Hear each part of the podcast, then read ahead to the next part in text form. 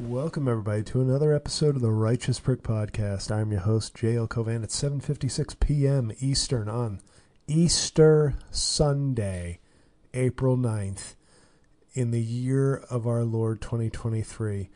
The day the Lord hath made, in the year the Lord hath made. How about that? Did you have that on your faith-based hath bingo card? I don't think so.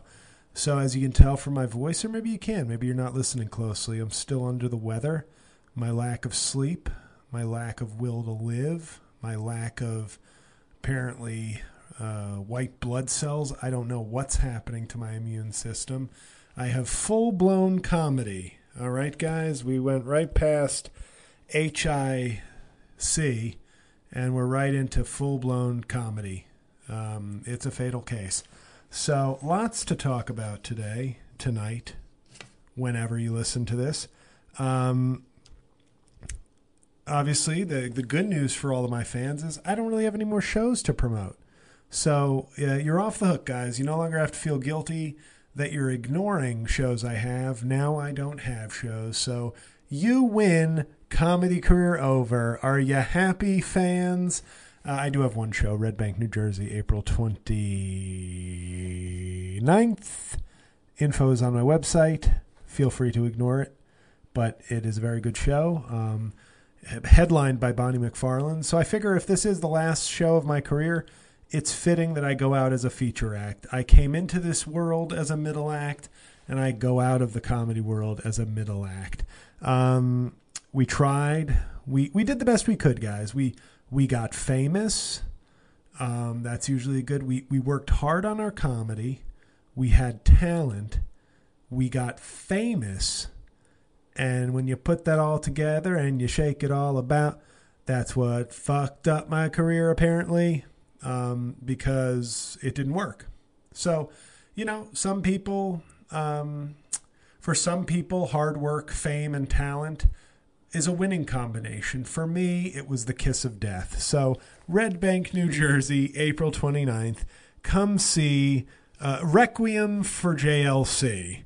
It should be truly historic and fun for the three people who know who I am that come to the show.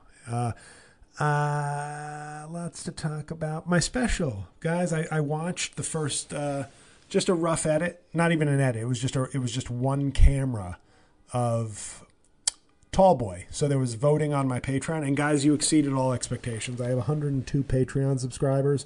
Will you be number 103? Of course not.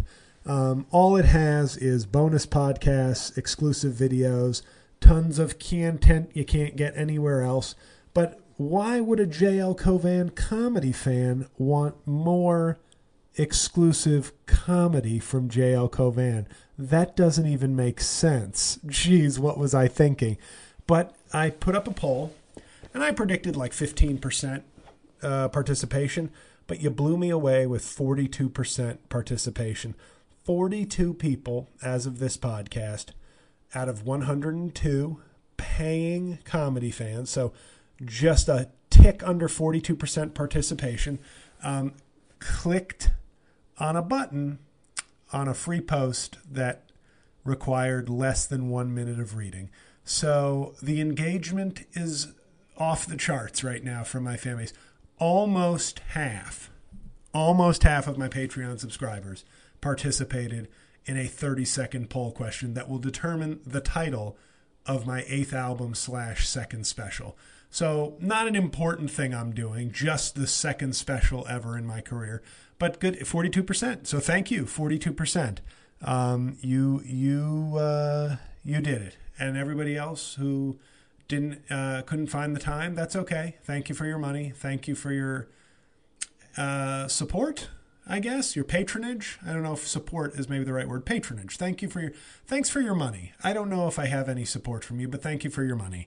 But Tall Boy, I was already leaning towards, but Tall Boy is going to be the title of the second special, which at this rate, Vegas has it at 50-50 odds that Tall Boy ends up being my first special.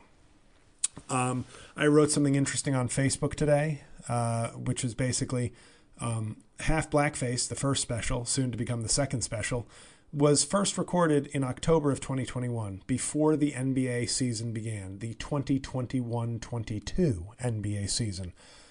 Half Blackface is not out yet, and the 22-23 NBA season just concluded, the regular season. So that's impressive to make it two full NBA seasons, two Easters. I was 42. I was 42 when we recorded Half Blackface, and I turned 44 in 15 days. So a lot of milestones are just being blown away while Half Blackface, I'm guessing it was a catch and kill operation. If you don't know what a catch and kill operation is, congratulations. You have not been paying attention to any news regarding Donald Trump for the last 7 years. He basically, catch and kill is when like the National Enquirer would buy the exclusive rights to a story and then never publish it, so that they had like the legal right to snuff out stories that were not favorable to Donald Trump. I think that's what's happened with Half Blackface. I think they just bought the rights to it and paid me my money, and they're just never going to do anything with it. And my only question with that, the question that has bothered me for years in my comedy career, fine. Let's say there is a conspiracy against me. I just want to know who and why. I think I would sleep well at night instead of waking up at 2:45 in the morning every fucking night for the last 3 years as the bags under my eyes get heavier, darker, and make me an uglier human being inside and out. I just want to know who and why. That's all. But I probably never will find out, and maybe it's just God that hates my comedy. Anyway, guys, what if Westboro Baptist Church just starts showing up to funerals of comedians, holding up signs saying, God hates JL's comedy? Anyway, guys, special updates, there it is. I've watched Tall Boy, just the straight-through shot with no edits and everything. I've already made some editorial notes about some things to edit out, but very happy with it. It's a really strong hour, and I think, you know, as I always have to, I'm my own hype man. This is a double-barreled shotgun of fucking hot, intense, strong, original comedy. There ain't no gimmick here. It's not like, look at me, I'm fucking jerking off while drinking whiskey, doing a special, ooba-dooba-doo, or this is the crowd work, guys. This is, I'm just making content and abusing the platform I have to produce, you know, marginally prepped comedy, but presenting it as a special. These are two fucking aces in the hole. These are fucking dynamite. So at some point, I hope the dwindling fan base I have, watches them, enjoys them, spreads the word. But at this point, guys, who gives a shit? Nobody. I agree. But it's my nightmare scenario, as you know. It's that after all this time, I thought I was making specials for a bigger fan base and going to make an even bigger impact on my comedy career. Like, once people who already liked me for impressions saw that I was an elite, prolific stand-up comic with not one but two great specials coming out in a short amount of time. But the truth is, that's the fantasy that I've been... I mean, it's a rational, evidence, fact-based fantasy that I thought was going to come true, but it's not. We all know it's not going to come true. It's not going to end up like that at all. But, you know, my nightmare is that I would make great work for a long time and nobody would hear it or see it. And on that note, thank you to the... I had made a petition on Patreon and on this show and on Making Podcast Great Again that all my albums were now back up on Amazon, Apple, Tidal.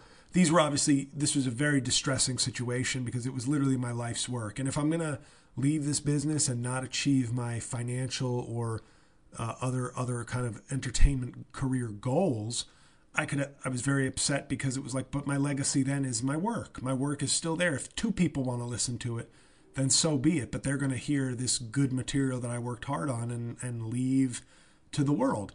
And those disappeared due to a fucking bullshit lawsuit when I exited the lawsuit, it totally fucked things up that shouldn't have been because of lazy, irresponsible work. But I got them back on. They're all on. on various platforms. No, not on everybody. And as soon as you name like 9 platforms, the only people who speak up are, but what about Schneezelplitzel? You didn't load your stuff up on Schneezelplitzel? They have really affordable subscription plans, so you should really think about getting yourself on Schneezelplitzel, because that's actually like more of a platform for the people. And if you don't do that, JL, you're just a fucking hack and fucking terrible. And so they're on a lot of platforms, but not on Spotify, not on Pandora right now, because that's related to the lawsuit, the serious Pandora stuff. Here comes Cookie. She obviously liked the sound of Liederschmitzel or whatever the fuck I called that fake platform. There probably is a real platform named that. It's a very hot platform in Finland. So over the last week, I made social media and podcast pleas to fans and supporters and friends. Hey, now my stuff's back up. So if you buy it, great. If you've already bought it, don't feel like buying it again, maybe stream it. Cookie, cut the shit. If you don't feel like, if you've already streamed it or you're not in the mood, just leave a review. Leave a 5-star review on Amazon or preferably Apple. And so I checked a day ago. I checked... just curious, like, oh, let's see how many ratings and reviews. I got a lot of fans. They obviously know this meant a lot to me, even if it's just podcast listeners and stuff, as Twitter kind of suppresses me and ignores me, that's fine. But, I still have like, hundreds of people had reviewed these albums. Thousands had bought them over the years and streamed them. So like, let's just see how many reviews we have. And out of 6 albums that are now back up, there was on Apple, drum roll please, 1 total review and rating. I didn't even look to see if it was a review, but there was 1 total rating. 6 albums, 5 of them didn't have any ratings or reviews. 1 had 1 rating. So thank you again. I get the message loud and clear. I appreciate the honesty, but that's... It costs nothing but a minute of a fan's time, and the answer to that was 1 fan did 1 thing. So thank you, whoever that 1 fan was. My heart feels 1 5-star rating bigger tonight because of you. So thank you to all of you 1 person out there who lifted me up. Okay, I feel seen by exactly 1 fan or friend. Might not even be a fan. Might have just been a friend saying, God, JL seems depressed. Let me do my part, as I'm sure many of his fans will. Well, fan, friend, person, maybe just somebody who meant to leave a review on someone else's album and accidentally did it on mine. Thank you. I feel seen. I feel heard. I feel worth something tonight. So thank you, 1 person who heeded my call. And to everybody else, your input is valuable too. As I wrestle with the decision to quit comedy, you help me make the decision easier. You are not the wind beneath my wings, but you are the speed with which I rip off a Band-Aid. So thank you. You are making that decision so much easier.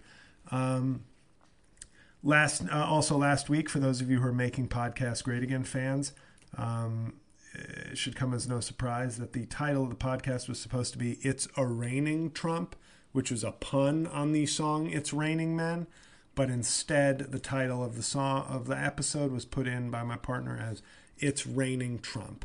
So, like I said, there comes a point where everything in comedy that you're associated with feels like disrespect, from the smallest thing, like ruining a joke while typing in a title, to your fans not rating your albums, to not having any shows on your calendar and having no clubs reply to your emails. So guys, this is going to be a fun episode after this. Now that I've gotten that off my chest, the end is near, and that's okay. And I feel, in the words of REM and Michael Stipe, who I was always impressed, because I was just convinced he was living with full-blown AIDS for 3 decades, and it turns out he just looked sickly, but was not on his deathbed from 1986 till present.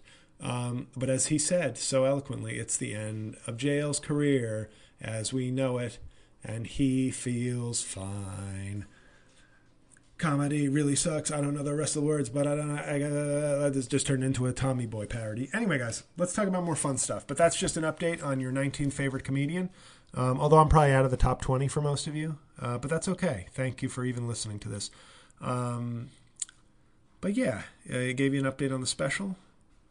The specials. How about that? We have two specials now in development with Anally Rape JL's Comedy Career Without Lube Productions.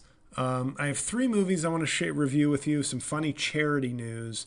And, and let's just talk about SNL right now. That's the other thing, since I don't reach anybody on Twitter anymore with my platform, as I've been shadow banned, and Elon Musk hasn't fixed that in my favor. It hurt watching SNL this week because people were just going gaga over the James Austin Johnson Trump Easter thing. And I just thought, listening to it, I was like, 80% of this sketch right now is either from my Easter video in 2020 or the video I just did this week, The Passion of Donald Trump, where I basically go through the entire Good Friday story where Trump compares himself to Jesus. And, of course, it was off the cuff. I think it was better, obviously. But, once again, it's... history is written by the winners, and I think comedy is no different. So I can leave this chronicle to hundreds of truly uninvested, apathetic fans, and I don't blame you for that. I'm checking out of the Hotel Covan Fornia as well. But such a shitty place, such a tired face, when your career gets fucked up at Hotel Covan Fornia. You want to end it all and hope your special comes out by the fall. I don't know, guys. I don't know. Even my music freestyle skills are abandoning me right now. But it's history is written by the winners, and I am not a comedy winner. I am a comedy loser. And so SNL and James Austin Johnson, and I have a friend, Manny, a good friend from college, who was the first to alert me to the fact that he thought, like, this was a few years ago, like pre-pandemic. He said, I think somebody at Seth Meyers is listening to your podcast, because he's like a big Seth Meyers fan, like late night show. And he just started to hear things that we were doing, and by we, I mean me, doing on Making Podcast Great Again, popping up into like Seth Meyers bits on Trump. And... who really cares? At this point, I don't even care if somebody's stealing from me because I've already lost. Like, that's the one thing I'm able to sort of let go of, which is like, oh, the game's over. Like if I were still in the game, you'd hear me angry like I was in 2020 or 2021 or 2022 or last week. But I've come to a new zen place of peace right now, which is I've lost, and now I'm going to accept that. But it is just, there's a little bit of frustration still, just knowing, why couldn't I even just written for SNL? Obviously, there's very few people putting out the volume, nuance, and breadth of sort of political satire as an individual that I've put out since 2020. Like, maybe nobody. Obviously, The Daily Show is like a show with a team of writers and staff putting out lots of great stuff. SNL, same kind of thing. But as just an individual, and it's the kind of thing where I go, well, if I can't be the star, if I can't be the face, can I get a job writing? Can I be in the mix? Is my talent and my productivity not worth a look in some capacity in this business? But when I get not rejected, but completely ignored, well, and rejected by any and all representation I seek out, there's nobody to go to bat for me. There's nobody to even make an intro or tell me when to submit for something or to alert someone of my work. It's sort of like I just sort of don't exist in the comedy world, as much as it pains me to say that, and as much as it feels like I've done things that do make me exist. For all practical purposes, between the shadow ban, no representation, seeing my own work done slightly worse in many respects, especially when it comes to Trump, and not being able to even get any kind of side opportunity or like entryway into kind of more established industry jobs in comedy, then it's a wrap. So, but it just, you know, I'm trying not to be jealous. I can be very mad about my own work and the disrespect shown to my work, but I try not to be jealous. But I just felt like, well, if I wasn't getting fucked by Twitter, at least 500,000 people would have seen my Trump Easter, like, Passion of Donald Trump video that I put out Friday morning, just based on the following I have. But I can't even get my own followers to see it. So you just, like, I've lost. You know, and I think it's maybe time for me to be a good loser, you know, instead of a sore loser. But it's, you know, the one thing I can't forgive is Half Blackface, because that wasn't, you know, that's unforgivable, as far as this business goes, because that's obviously somebody who, through negligence, ineptitude, et cetera, really fucked the most important thing of my career. So other than that, I'm trying to not get too bogged down in jealousy or bitterness. But, you know, then you see that you put out stuff and your own followers don't see it, and they're hyping up this thing that came out days later, put together by an entire staff of professionals, and you no longer even have the corner that you built up for yourself. I no longer even have that Trump... Forget even the impression. The thing I've always had 1,000,000 times more than anybody else was the volume, accuracy, creation of all that specific, prescient, and over-the-top content as Trump and other political figures. But it's you know, it was a real wake-up call, because I was like, wow, even my own followers don't even know what I'm putting out. So it reminds me of, I think I've shared the story before, but it's one of those stories that sort of, you know, boosted my ego as a very new comedian, because I thought, well, at least my brain is on the same trajectory as, like, comedy stars. And I did a bit early in my, or like, first year of my stand-up career in DC. It wasn't even a career then. First year of trying stand-up comedy. And I had this Arnold Schwarzenegger impression that was really good, of course, incredibly hacky, but the impression was good. And as has always been the case, it was the material that I was doing that was just a little funnier than the average impersonator. And the bit was about a Schwarzenegger family reunion, where instead of calling everybody by their full name, Grandpa Schwarzenegger or what, I was like, that's too long. So basically, the joke was, every Schwarzenegger referred to themselves as a nagger, like, take out the Schwartz, and in an Arnold Schwarzenegger accent, he's walking his, like, nephew around the family reunion going, I'm sorry, the impression is not that good anymore. I haven't done it in at least 15 years, but he's just walking around going, don't be, I can't do it anymore, but listen to me, don't be a lazy ass nigga like your Uncle Frank. You want to be a big strong nigga like your Uncle Arnold. And it was like, it killed with black and white. Although there was one tape where, and I always prefaced it smartly with a bit about being half black. And, you know, so 99% of audiences in DC just fucking embraced it and thought it was hysterical. So I'm doing that as, like, my closing bit for, like, months 4 through 7 of my comedy career. And then Dave Chappelle did a sketch, which was pardon my language, but the nigger family, a white family whose last name was nigger. And the running joke was everybody calling them the N-word.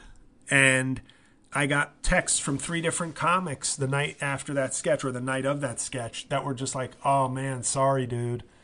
Not suggesting Dave Chappelle stole it from me, but they were just like, oh, well, now a much more famous person has done it. So, like, your Schwarzenegger family reunion sketch is, like, done. And I took it in stride. And I was obviously a happier person back then. And not bitter and not jaded at all. I was still just very enthusiastic. But I was able to see the positive there, which was like, well, wait a second. I'm 7 months in to being a stand-up comedian, and I just did a bit that basically could have been a well-received, funny sketch on a hit Comedy Central sketch show. I said, well, okay, that's something to be proud of, and to just say, okay, well, you know, maybe I got a head for this. Maybe I got a brain and some skills for this, because nothing wrong with being on the, you know, at 7 months in having at least a moment of Chappelle show worthy comedy in your belt. So I was able to look at that positively. Now I think I need to kind of revert to that skill set again, but almost in a way of saying, hey, it's okay. It's okay if this doesn't work out. Like you clearly have Saturday Night Live impressions ability and writing ability, and it just didn't happen for you. But, you know, if you told somebody that 7 months into their career, they could have written at least one sketch for Dave Chappelle and had it made it to air, and 20 years into their career, they're at SNL's level, but just 2 days faster. That's a skill set one can be proud of, even if they are not happy at all with the results. And, you know, it just stings a little more when your own followers are like, this is amazing. And it's like, well, gee, I shared the other thing 7 times, but only 10% of my followers saw the thing I was trying to share to showcase some timely humor. So what can you do? You just have to go, okay, it's like, I give up, but not in like a, I'm done with life, but just like, I give up because it's the healthy thing to do. It's the mentally healthy thing to do, to just accept. Maybe giving up is the wrong way. Like, I accept that this is what it's going to be, that maybe I missed an opportunity, and I, you know, the half blackface opportunity is the one that will always justifiably sting me like an assault. But beyond that, it's just, maybe I had a bad face. Maybe I had a bad timing. Maybe I had a bad attitude. Maybe I couldn't help who I was, or maybe I had too much righteousness for a career that requires compromise and glad handing. Maybe I'm a dick. Maybe I look like a dick, and people just found that off-putting. But whatever the reason is, this is where we ended up. And there are things that I wish were better. I wish maybe the fan base was a little more engaged, not as passive, not as just kind of passively accepting all the free stuff that comes across their timeline, but on the whole more engaged in my stuff. But so be it. That same passive audience helped make me a lot of money and boost me in the algorithm. So everybody who became a fan of mine played a part in my success in some way. But it just doesn't feel like I have the success that I definitely didn't have the success I wanted, but I didn't have the success I think I had earned. But it is what it is. And outside of half blackface, I think I just have to accept that as them's the breaks, you know, and that's a lot of people get tough breaks in more devastating ways, in tougher things than I have. So you just have to deal with it, I guess. And I'm trying to deal with it. I want a J.L. Jinx update. Let's get into some funny stuff, because I got 3 movie reviews for you. But a J.L. Jinx update, guys. So as you know, or maybe you don't know, but from 2021 and 2022, I was like an ambassador for the charity Hope for Haiti, which does incredible work basically with healthcare and education for kids in Haiti. And the country is just a fucking utter and complete disaster right now. And the first year I raised a lot of money. I think I ended up in the last 2 years, I donated like $12,000 to Hope for Haiti, and I raised like $11,000 for Hope for Haiti, which feels about right. That's about the right ratio I get on my comedy career. But I was proud of that, and they were enthusiastic about how I was able to do it. But other people raised a lot more money than me. But hey, that's still, I was very generous out of my own pockets, and still am. I give $200 a month to Hope for Haiti, because it's just a very worthwhile charity with some nice people running it. And so they asked me this year if I would be interested again, and I just said to them, I was like, between my shoulder pain, I'm not going to be doing any of the walking in the month of April, really, to sort of raise awareness. And I thought, I'm happy to keep donating, but I'd like to take at least this year off, because I just feel like I'm not reaching people with my platform the same way. And I also said, in total honesty, I said, I'm supposed to have a special coming out soon, and I just, I'll send out some tweets and stuff, but I'd rather just not commit if I'm going to only be giving this the bare minimum attention and effort. And they're like, we understand. That's great. Thank you for your continued generosity. And I am. Like, I'm putting my own money in where I just was like, I didn't want to sign up and be like, hey, I'm doing this, and then like barely do any, make any efforts. And then like 2 weeks after I declined that, I see that they have announced their celebrity like ambassador for this campaign, Jodie Sweetin of Full House, or as I called her, Full Blouse. Not when she was a kid, but when she was all a grown-ass woman. And all of a sudden I was like, that's the middle child on Full House. And that's why I called her Full Blouse, because she was fucking stacked. And I was just like, isn't that like the JL jinx? First 2 years, it's like, oh, it's COVID, can't do anything. And I'm like, I'm raising money like a motherfucker. And then the third year, I'm like, hey, I got to bow out this year. I just got some other stuff going on physically and career-wise. And but I'll keep donating, and maybe next year I'll jump back in, like give my full effort if you guys still want it, even though I'll probably have like minimal reach and a Twitter account that's on life support, thanks to Elon Musk and also the previous algorithm. And then they were just like, okay, well this year we have a stacked star from the 80s who's right in your wheelhouse, JL. She's going to be the celebrity endorser. So, and I'm just waiting for that email, which is like, oh, and we're having a meet and greet for only our ambassadors. And, if we didn't mention this, Jodie Sweetin just broke up with her boyfriend or husband and is on the mend. And she's always said she wants to do more for the Haitian community, including possibly date and fornicate with like a comedian not named Eric Andre, who's half Haitian. And it would be like, oh, well, that's funny. Well, maybe next year. Oh no, Jodie already said she is not participating at all in Hope for Haiti next year. This was a one-time offer only. So JL Jinx wins again. No, obviously that's a perverse, disgusting fantasy, guys, and it's wrong.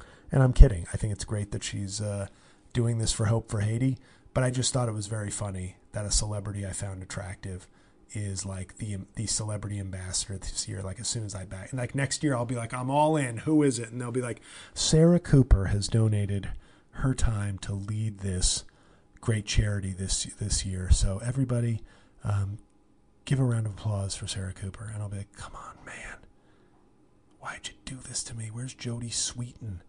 Are you sure that, like, I don't know, does Christina Hendricks not give a fuck about Haiti? Could she be the celebrity chick this year? I mean, ambassador, whatever, sex worker. I don't know. What word are we using for ambassador this year? But that's your JL Jinx update. The JL Jinx, brought to you by Ron Reagan, not afraid of destroying JL's life. Before I get to the movie reviews for the week, one more thing. I think I met my soulmate on the train today.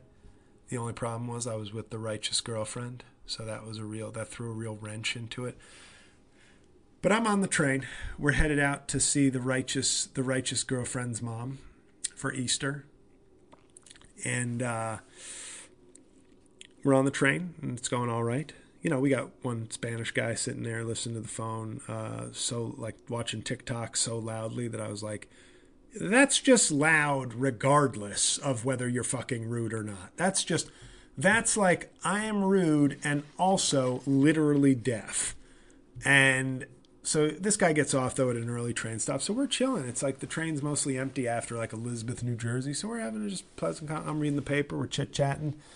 And then for the stop we're getting off at, we've got to go 3 cars down only like two cars on the train open up at the stop we were getting off at. So we head back down there and we sit, and it's mostly an empty car. There's a woman sitting right across from the two of us. There's a African-American man. I always like to say I never say African-American except when I'm trying to be like clinically douchey. There's a black dude, and then there's like an older white guy, and then like one person I couldn't see. So it's a fairly empty car. If you know New Jersey Transit, those are large cars. But the black dude is watching something on his phone with vulgarity, of course. It's never like a Joel Osteen sermon or a kid's cartoon. It's always like, so then I put my dick up the bitch's ass and she said, "Wah!" And so not quite that, but you get what I'm saying. So he's watching something at a volume I didn't know a cell phone could make. Like we're getting to this point now where I don't understand what we're doing as a society. And the blog that I'm currently writing, which will hopefully be up on the website tomorrow, if not Tuesday, is just about it's specifically about Broadway theater etiquette, but it's obviously emblematic of like basically once we've lost Broadway, then there are no snooty places left to just act right once in a while and with decorum. But we're sitting there and this guy has his phone on so fucking loud. Like so loud. It wasn't just like, oh, that's kind of annoying. It was like, that's interrupt other people's conversations volume. And I don't know why nobody has fucking headphones anymore. I don't know when this became like a thing. I don't get it. I'm always embarrassed when my phone like makes a noise. I'm like, oh shit, I didn't realize that video on Facebook was going to make noise. Sorry. Now people are like, no, I'm watching... I'm watching porn at full volume with no headphones in this crowded train car full of fifth graders. Why? It's my right. It's a free country. I'm not hurting anybody. Fuck y'all. And so as a joke, something I've always wanted to do, and I decided to just do it. I took my phone out, cranked up the volume, and just started playing TikTok. And just sat there, not even looking at my phone, just letting it play for about 10 seconds. I looked to my left. And the curly, short-haired blonde woman, probably like 5 years younger than me, and the righteous girlfriend caught her give me a dirty look. And she looked at me and said, "It's okay, everybody's doing it."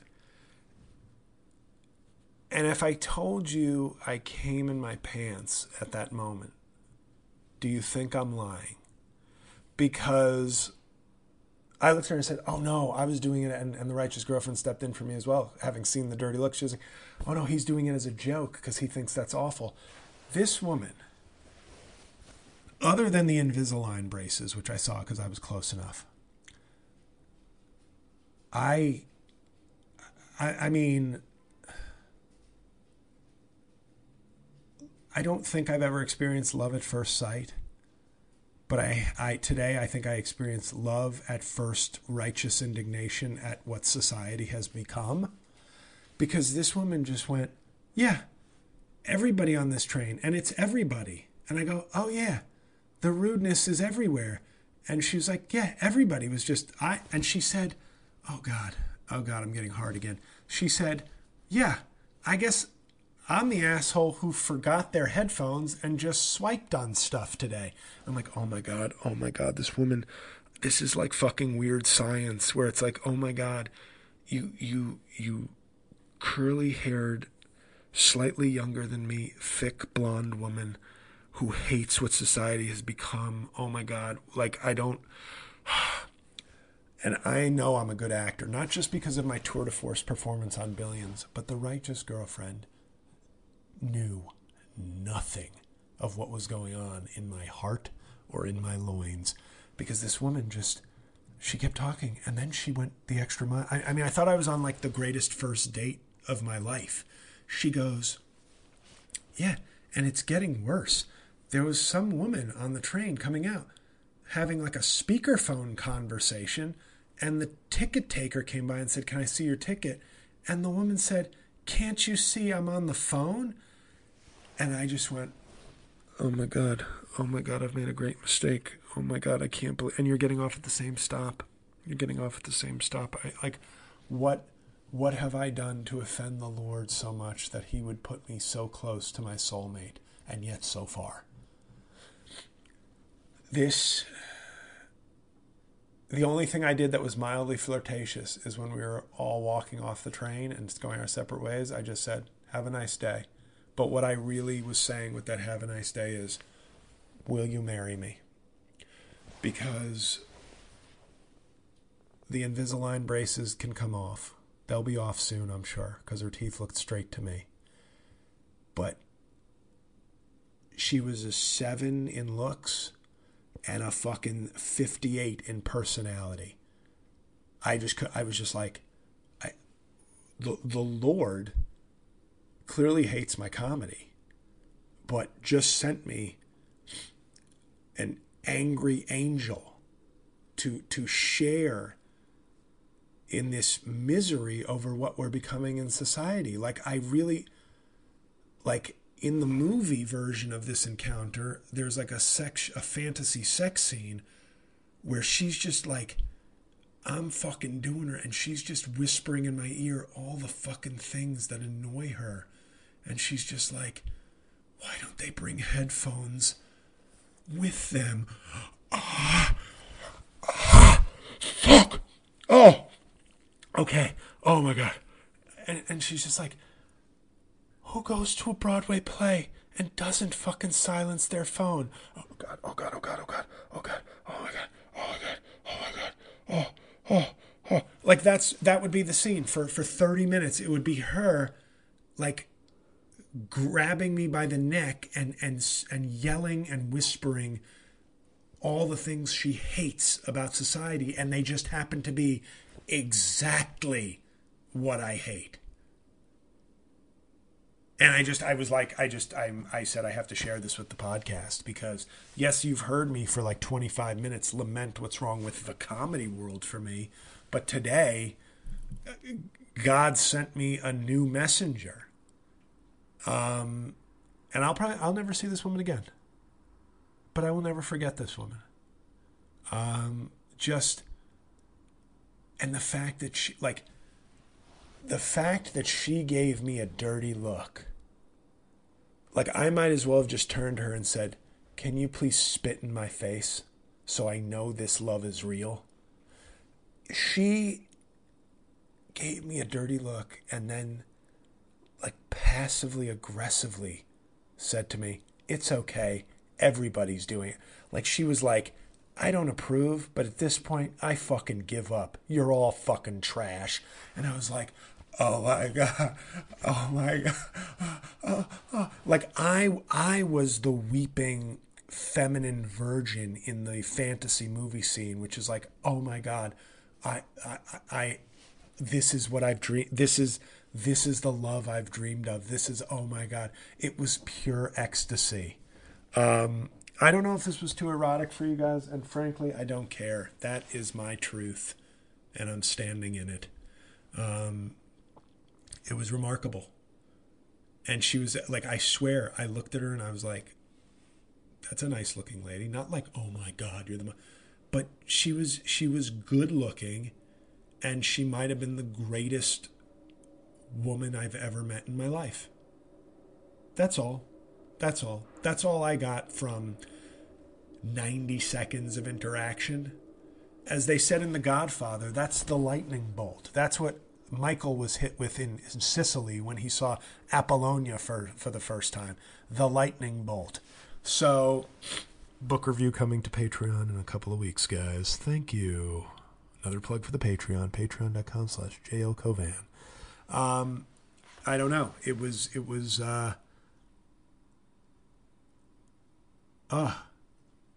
amazing. It made me so happy in a dangerous way, because I was like, I know the righteous girlfriend agrees with me, but not like this woman. This woman spoke from my soul. Like, she didn't agree with me. We became one on that train. Like, I don't know. It was just fucking amazing. And I was just like, you know, you laugh it off. You're like, wow, that chick was like right in line with my thinking. That was fucking crazy. It's kind of nice to see somebody else thinks the same way. Am I right? But in my heart, I was having like a Bridges of Madison County moment where I was like, do I just say, oh, I got to go to use the bathroom before your mom picks this up. I got to just use the bathroom in the train station. And then I just say, run away with me. Don't look back. What's that? You're here with your husband and your 3 kids? Okay, well, just kidding. Ha, ha, ha, ha. Anyway, guys, that was the train adventure. Now let's do some, and that's all true. Let's do some movie reviews, shall we? I saw Air. I liked it. I thought it was good. I think it could have... Air, by the way, is the movie with Matt Damon and Ben Affleck and Viola Davis. I do a very funny review of it on the Making Podcast Great Again Patreon. Just a reminder for any of you who subscribe to that. I liked it. I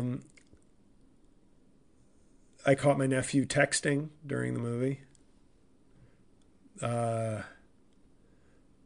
That's like when an evangelical conservative pastor finds out that a family member of his is gay. That's how I felt sitting in a sanctified, holy movie theater with my nephew, knowing that texting during movies is like a cardinal sin in my world. And then I caught him on his phone. And I just felt like, in the words of Don Corleone, what have I done to be so disrespected by you today? You don't even think to call me Godfather. But Air is good. I saw it in the local theater in Montclair. Boost give some money to the local theater, which is very nice. It's a good movie for sure. I don't know if I call it great. I thought the ending stretched out a little too long. But it's, you know, in the spirit of like a Moneyball. It's kind of like a Moneyball type movie. Not quite the Social Network level that I was sort of hoping for, but it was a good movie. I'd recommend it for sure. But then over the weekend I did a double feature. I went to the mall, see 2 movies. And the first one was Super Mario Brothers. It's not that good, but I felt like it was for kids. I'm just surprised. I see a lot of adults being like, it was amazing, it was awesome. I'm like, was it? It was like bright and kind of fun, but not like, I didn't think it was very like particularly good. And I don't think any of the voice, and I love Jack Black, you know me, but I wasn't particularly impressed with any of the voice acting choices. But it's, I like, and I don't mean this dismissively. I think it's like for kids, it's like a fun movie. Like I saw these fucking, these kids coming out of like a birthday party. And I gotta say, I know I probably come across justifiably as sort of a lonely, miserable fuck. And I can get lonely sometimes. That's just a nature of life, I guess. But it's really like simple shit that makes me happy. And just, I walked by, they have like a little party room at the movie theater. It's very simple. It's for like little kids, you know, like, hey, your kid turned 7, have a movie theater party. And I immediately thought, like, when I write a script one day, I want to have like an adult who's just like, I'm going to do all the shit that I still want to do, even though it seems insane. And I was like, imagine me and 7 of my friends having like a birthday cake in the movie theater party room reserved for generally 8-year-olds, and then just going to see a movie next door. But I saw these like 15 like little Latin kids with their parents, and they'd clearly just come from like the little birthday party setting and Super Mario Brothers, and they were so fucking happy. They were like, that was the best movie ever. And they were like, the parents were happy and the kids were happy. And I was like, yeah, I didn't think it was that good a movie, but like, I laughed a few times in the theater. The only people I fucking judged were, there was this adult couple sitting next to me. They laughed way too hard at some of the jokes, and I was like, I got to get out of comedy because like, it's a 2-parter because the next movie I saw the same day was Dungeons and Dragons. But at Super Mario Bros., I was like, I wanted to be like, sir, ma'am, no, it was not. That joke was not nearly that funny unless you are on some sort of hallucinogenic drug. No, stop it. But it's bright, it's colorful, it's family friendly, it's for kids. I think I'm not being a dick when I say it's for kids. Not in that Pixar, everybody can love it because the writing is so layered. This was more like this is a fun kids movie, a safe movie to take your kids to. If they're familiar with, like, you know, Nintendo Switch or Nintendo Wii Mario games, like, they'll enjoy it. Yeah, there's some other things that harken back to my era, so that's a little tribute for the older people who are there either as losers like me or parents, like some of those happy Latin parents who are like, yay, the kids liked it, hooray. And I was like, that made me feel, that was my favorite thing about Super Mario Brothers. It wasn't me watching the movie. It was like, oh, these kids and these parents seem genuinely happy. So that's a nice thing. Good job, people who made Super Mario Brothers. Your target demo looked like they were leaving the movies thoroughly pleased. Then I saw Dungeons and Dragons. Now this one was for me, and I'd like to say thank you to the people who made Dungeons and Dragons. I fucking loved that movie. And I loved it especially because there was so much dry humor. There was plenty of obvious humor, but there was a good amount of dry humor.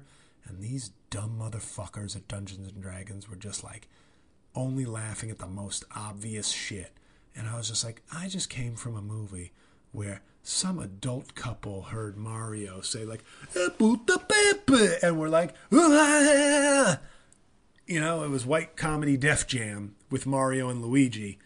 And then Chris Pine is putting in comedy work. And it's like me and some other lonely middle-aged motherfucker sitting like across the theater from me. We're howling because we're like, yes, this is gold. And everybody else is just like, Dungeons and Dragons. I'm going to put it here right. I'm not saying it's as good as Lord of the Rings, but what it was what if you made Lord of the Rings, but instead made it like a witty Ocean's 11 vibe? I loved it. Excuse me, burp. Whoa, a lot of food today. I loved it. I love it. What movie? Naked Gun 33 1/3 or 2 1/2? I forget. I think it was 33 1/3. Was it where he's in the toxic waste and his code, his like signal is I love it. Anyway, Frank Drebin, Leslie Nielsen, R.I.P., one of the greats. And I don't know if it's, I keep saying Regé-Jean Page, but is it Regé-Jean Page? But the motherfucker from Bridgerton crushes it in this movie. Crushes it. In fact, they all fucking crush it. Everybody, even Michelle Rodriguez, not a huge fan of her. She isn't really there to be the comic relief so much, but she's good. Motherfucking Chris Pine kills it. Kills it. He is giving off like he gives off Jason Bateman humor vibes, which is high praise from this podcast. He gives off Jason Bateman humor vibes, but with like more Marvel action sensibilities and skills. So that Chris Pine is, I think him and his agent, I think they're playing a really smart, good long game, which is like he's kind of showcasing the whole talent level. He's got incredible Oscar nominated dramas like Hell or High Water, where it's just straight drama. He's played Captain Kirk. Great in the Star Trek reboots. He kills it in this as like a comedic lead. He's good looking enough to be like the good looking leading man. Ryan Reynolds, Chris Pine, to quote Dame from Creed 3, he's coming for all of it. Chris Pine is coming for Ryan. That's my prediction. He is coming for Ryan Reynolds because I'm going to say it right here, right now. I don't care how much you fucking sell Jesus Jones, by the way. I don't care how much fucking tequila and Mint Mobile shit you sell. You ain't Chris Pine. Chris Pine is coming for you, and he is going to take what is rightfully his. Chris Pine, tremendous. Regé-Jean Page, tremendous. Great comedic role. And also some showcases like some really good fighting skills. But everybody in the movie, you got this woman who plays, she's like, I forget what her role is. She's like a shapeshifter. She's like a little poor woman's Elizabeth Olsen, but I'm kind of feeling her more than Elizabeth Olsen. You know who I'm talking about if you've seen the movie. Black, light-skinned black wizard kid, great. Hugh Grant, great. I don't know. It's like I left the theater. That was like I saw three movies that, you know, to different demographics this weekend, and Dungeons and Dragons was by far my favorite. And not no slight to Air and no disrespect to Super Mario. Obviously, that's a little different demo, Super Mario. But I think all three hit the mark for what they were aiming for. But Dungeons and Dragons, I fucking loved it. I really did. I thought it was so good. So I know this podcast started out in sort of the usual woe is me, comedy sucks. And if you fought through, I hope there was a little bit of difference and nuance in that, because the SNL thing was both more hurtful, but also helped me gain a little bit more perspective. But once you soldiered through that, yeah, you I mean, that train ride and Dungeons and Dragons made for quite the week. And I had a lovely dinner with my girlfriend and her family as well. And that's obviously important, but my goodness. The Lord was risen today. He is risen. And his first item was to send me an angel on New Jersey Transit. So thank you, Jesus. Thank you, Lord. Thank you, listeners of this podcast. Thank you, Chris Pine. And thank you, Comedy World.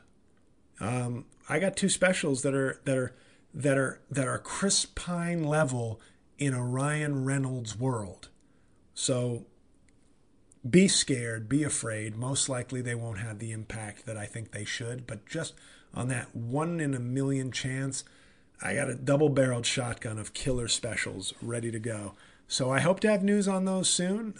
I guess I'd bet on progress being made on Tall Boy, quicker than Half Blackface. But either way, I guess, you know, by this summer, you're going to have two new albums / two new specials that I'm proud of. And I hope if you've stuck with me this long that at least, even if you're not inclined to give me some reviews on Apple or Amazon or both, or 5-star rate, just click the 5 stars on a bunch of my albums. If you can't do that, whatever. Who gives a shit, right?